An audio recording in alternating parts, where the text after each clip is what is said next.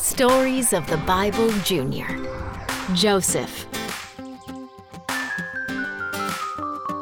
Let's meet Joseph, Hey! who had a coat of many colors. Joseph was also one of 12 brothers.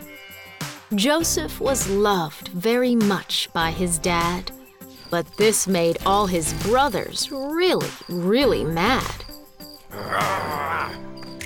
So his brothers got together and came up with a plan to sell Joseph to a far off land. This land was Egypt. He was made into a slave. But everyone he worked for liked how he behaved. The Pharaoh made Joseph second in command. And Joseph had to store food to feed the whole land. A famine came. That means there was no food to eat. And Joseph's brothers longed for even the tiniest treat. But Egypt was doing fine because of what Joseph had done. People everywhere came for food.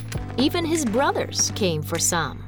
Hey, They didn't recognize who Joseph had become. It had been many years since the bad things they had done.